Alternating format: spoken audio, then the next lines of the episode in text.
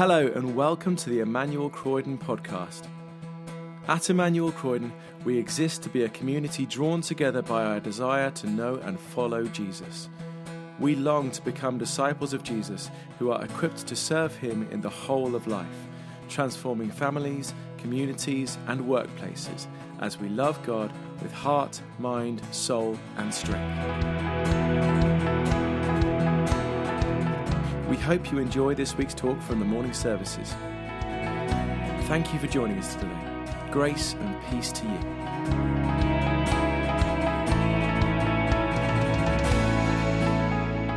The reading is taken from James chapter 1, verses 16 to 27. Don't be deceived, my dear brothers and sisters.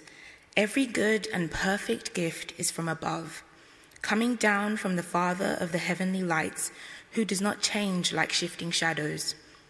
He chose to give us birth through the, through the word of truth, that we might be a kind of first fruits of all he created. My dear brothers and sisters, take note of this. Everyone should be quick to listen, slow to speak, and slow to become angry, because human anger does not produce the righteousness that God desires. Therefore, get rid of all moral filth and the evil that is so prevalent, and humbly accept the word planted in you, which can save you. Do not merely listen to the word and so deceive yourselves. Do what it says. Anyone who listens to the word but does not do what it says is like someone who looks at his face in a mirror and after looking at himself goes away and immediately forgets what he looks like.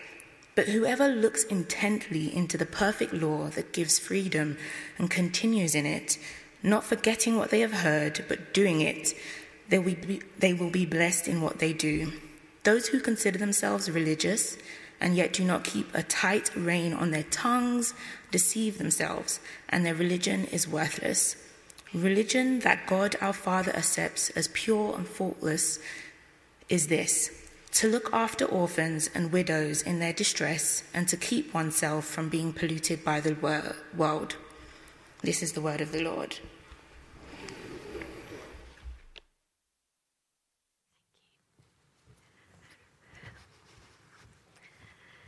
Good morning, Emmanuel. It is really lovely to be here this morning with the Emmanuel family, and it's really lovely to, for me to actually have family in the room. Um, our son and daughter are staying for the weekend. Do say hello to them and make them welcome in the normal Emmanuel way before we go. Okay, if you haven't got your phone on or a Bible in front of you, um, well, hopefully you have, turn your phones on. We're in James chapter 1, as so beautifully read. We're going to do three things this morning.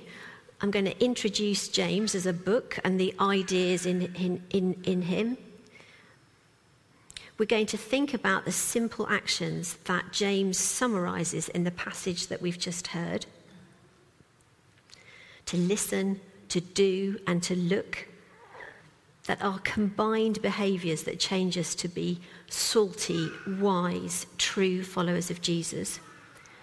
And thirdly, we're going to, to look in the mirror with James. So, who was James? Well, we know from Acts that he led the first church in Jerusalem, and he was called a pillar, a solid, upright, weight bearing leader. He wasn't one of the 12 disciples, two of which were also called James. No, this James is the leader who chaired, if you like, the council in Acts 18, which was a really big deal. There was a row in the church about who could belong and who could follow Jesus and what you had to do to be a follower of Jesus. And the Jewish Christians were convinced that you had to go through particular rituals and become a certain sort of thing to be a follower of Jesus. Things like circumcision. It was a really difficult, really difficult set of things to think through. But James, in his conclusion with the other leaders, is really super wise. He is also the brother of Jesus. They both have the same mum. And he had grown up in a devout Jewish home with amazing adult role models. He would certainly have known an awful lot of the Hebrew Bible by heart and been a devout person. Who was he writing to? Well, he was writing to family. He says, Dear brothers and sisters, but he means the church family, the Jewish Christians in particular. And this is the, in the first 20 or so years after Jesus um, was taken back in the clouds. And so, people in this church, this very first community of followers of Jesus, would have seen Jesus. They would have seen him die. They would have seen him come back to life. And James would have seen Jesus after he came back to life. They'd been through a revolution. They would have seen the, holy, the flames that the Holy Spirit came with in that upper room. It's really exciting, isn't it? But in the next 20 years, this church community of followers of Jesus went through a really hard time. There was famine in the region. Uh, people who were Christians were dispersed. In Jerusalem, they were socially and economically persecuted, especially by the Jewish leaders in Jerusalem, the ones that weren't following Jesus, the ones that just followed the old Hebrew Bible. And in fact, James himself was murdered. James uses two main sources in his teaching.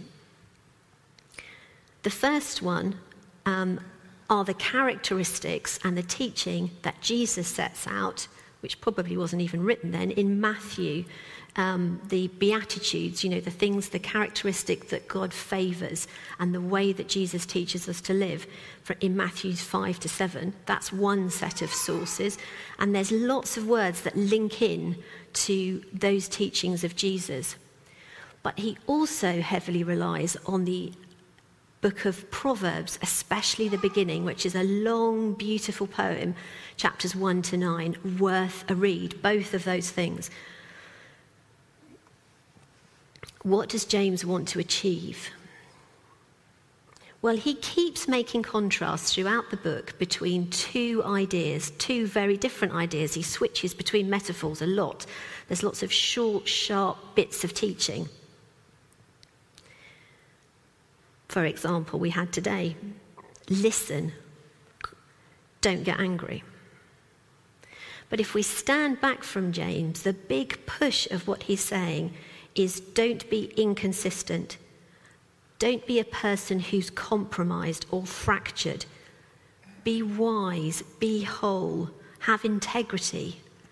In fact, he's saying be perfect, which is a thing that Jesus taught too in Matthew 5. It's an uncompromisingly high standard. Last week, John at the beginning of chapter 1, when he was talking, talked about trials and tests that, that produce in us a faith that perseveres. It produces mature, wholer, more whole, whole is not a word, is it? More whole followers of Jesus. And you'll remember John was squeezing that ball and it really hurt his hand. But, he's, but that's how he got better at it. That's how he built the muscles up. God is on a mission to make us whole, and so is James. And he says it begins with wisdom. And he says, the verses that we read today in, the, in verse 16, that God will generously give to those who ask. Actually, it's just before verse 16, sorry. Wisdom to anyone who asks, believing that they will receive it. So here's another comparison in James 1 6 to 8 if you believe and don't doubt, you won't be tossed around on the sea. You won't feel like a fractured, compromised person. We have to choose between faith and trusting God despite our circumstances, whatever those are, being rich or poor or persecuted or in a time of big blessing and change, or not trusting and choosing anxiety or anger. So, that's the introduction and an overview of James. And I'm going to take a quick break as we look at a video from um, an organization called the Bible Project. In fact, you can find them online, bibleproject.com. And if you don't know of this resource, it's really worth a look. For thousands of years, every morning and evening, Jewish people have prayed these well known words as a way of expressing their devotion to God. They're called the Shema. Hear, O Israel, the Lord is our God, the Lord is one. And as for you, you shall love the Lord your God with all of your heart, with all of your soul, and with all of your strength.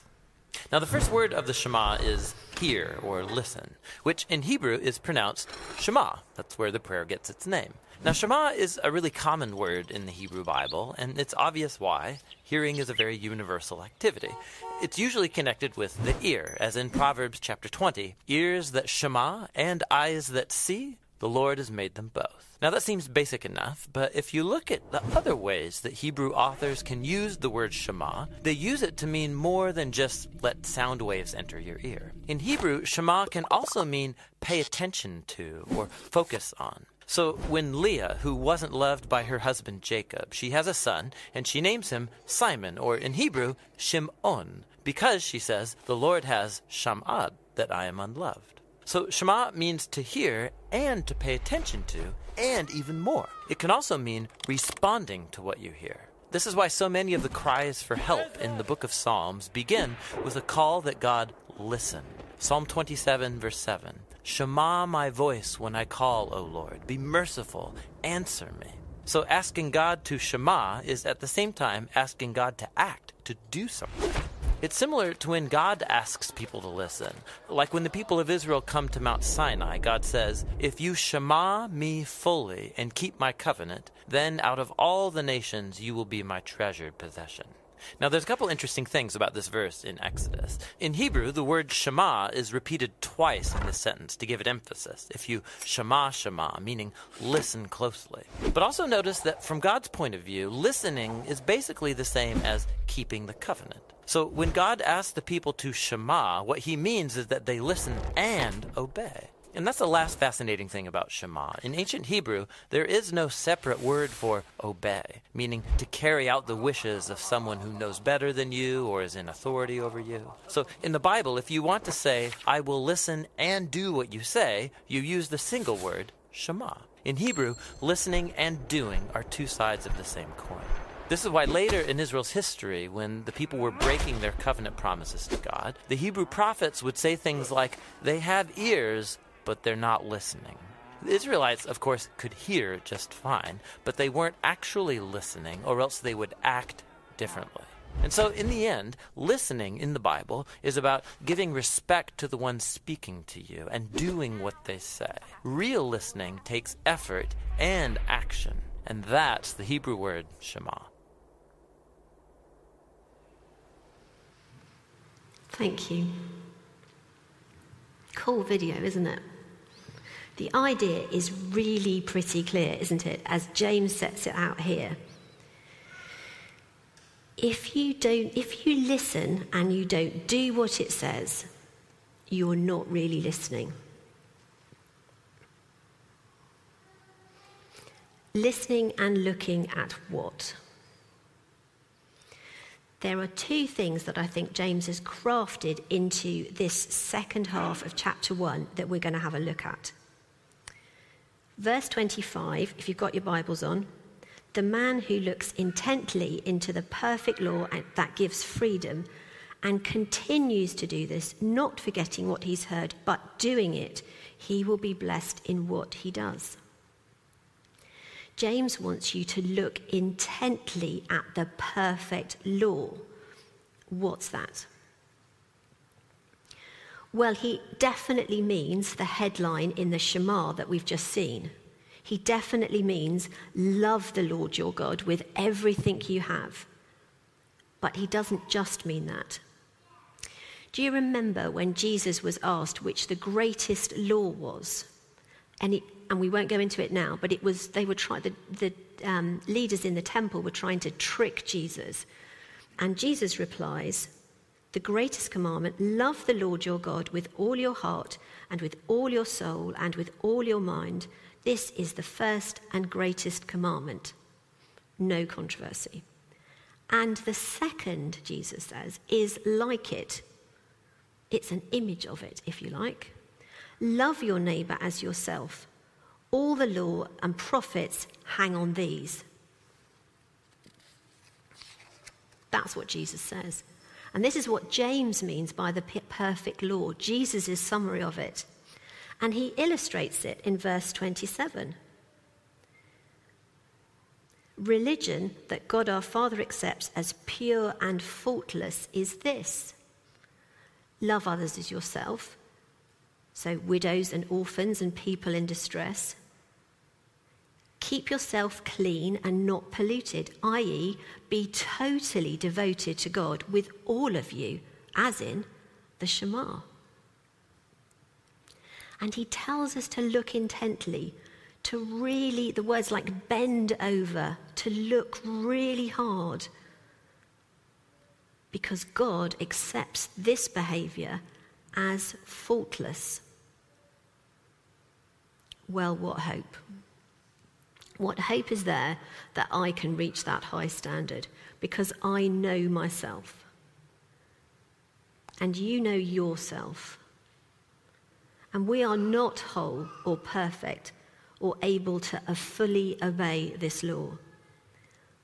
All of us, when we look in the mirror, are much more compromised than we are comfortable with. Like the person in verse 23 we would much rather look in the mirror and quickly forget and walk away.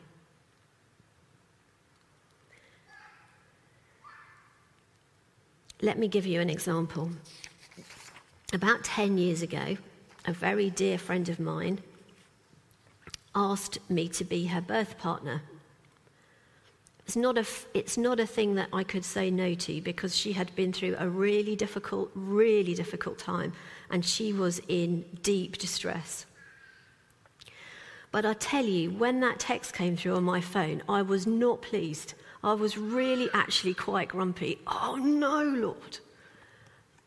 I'm so squeamish and I'm not good in those kind of situations. It's just, oh, what do you do? Well, what I did was I called on His mercy and His grace.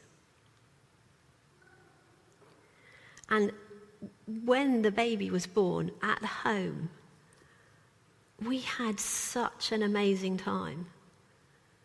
The mum doesn't follow Jesus. The baby was born safely. And afterwards, she said to me, You are so lovely. When you touched me, I knew that you loved me. And I said to her, Wow, that's divine. And she went, No, because she knew what I meant. She went, No, Wendy, you're just a really nice person. No, I'm not. That was God that did that. That was His grace and His love filling the room. It was amazing we had such a good time. We were laughing between contractions. I mean, I don't know if that ever happens. I'm not a midwife every day, thank goodness. But, but we did. It was, it was a difficult birth, but He was with us. Even though, even though my friend didn't know.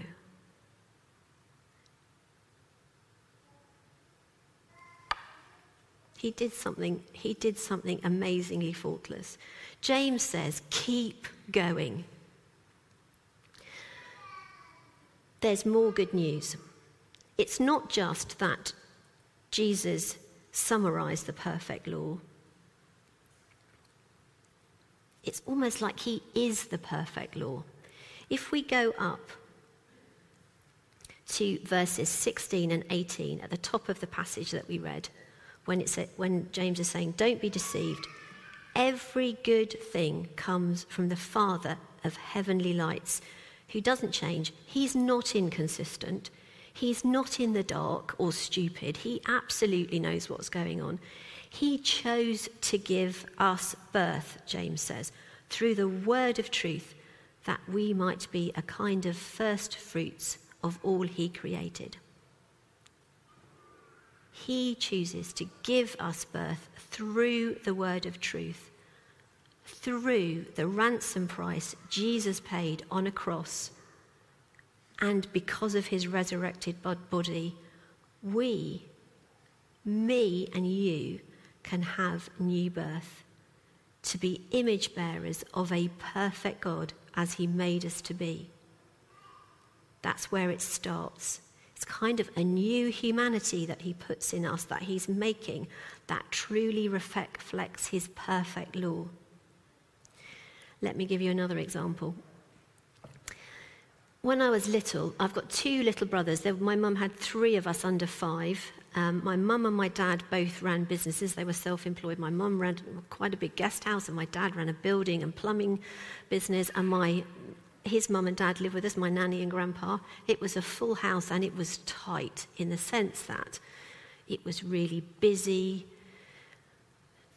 There was not a lot of patience. Everything was just tight and stretched and difficult. And, and the businesses would go through difficult patches. There were money worries.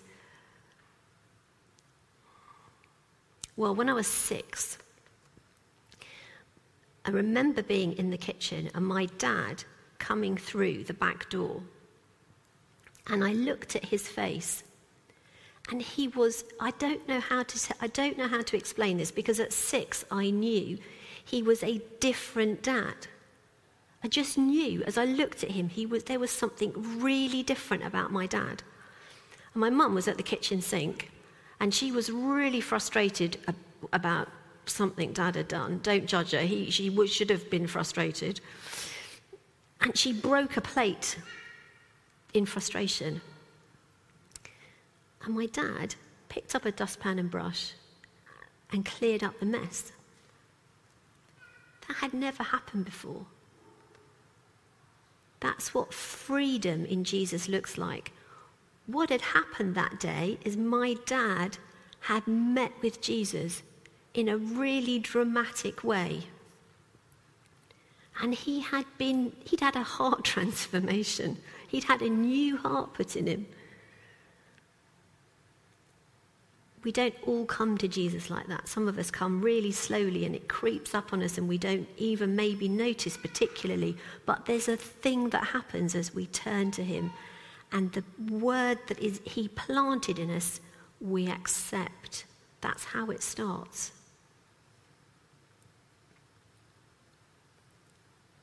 In fact, my dad's favourite hymn still is the And Can It Be hymn. The one that goes, My chains fell off, my heart was free. Those chains of death, those inconsistencies, the things we can't change. God puts a new heart in us. It's amazing. So, how do we respond to this? Well, we cannot respond at all. We can just say no thanks and walk away. Or we could be not sure. If you're not sure how to respond to Jesus, whether you've never really met him before, or whether you've been following him for a long time, and he's asking you to do something this morning, he's talking to you and you're just not sure how to respond, put the kettle on when you're home, make a cup of tea, get James out and ask Jesus to show you, to talk to you in chapter 1. He will.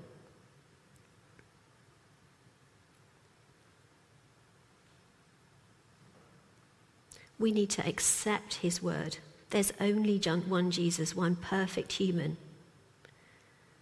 And James says, keep going do what, he, do what it says.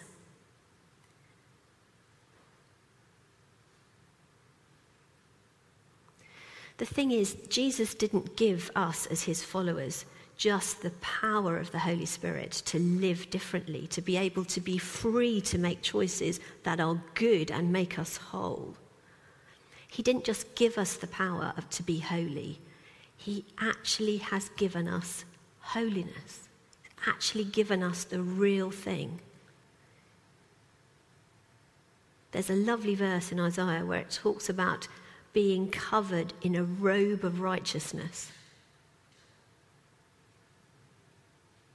That's what God's going to do with us. That's how He is going to see us. I'm going to pray just as we finish. Let's pray together. Father God, thank you that you are one and whole and perfect.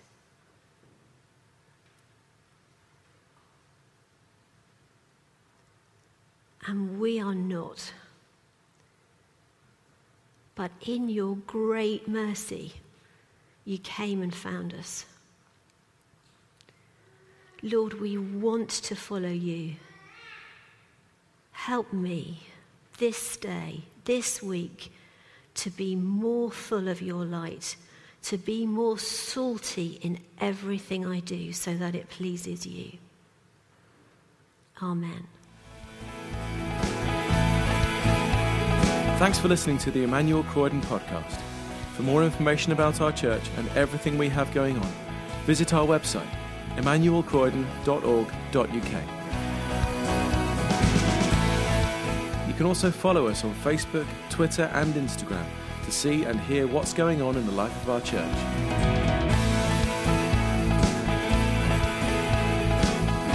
God bless you and have a wonderful week.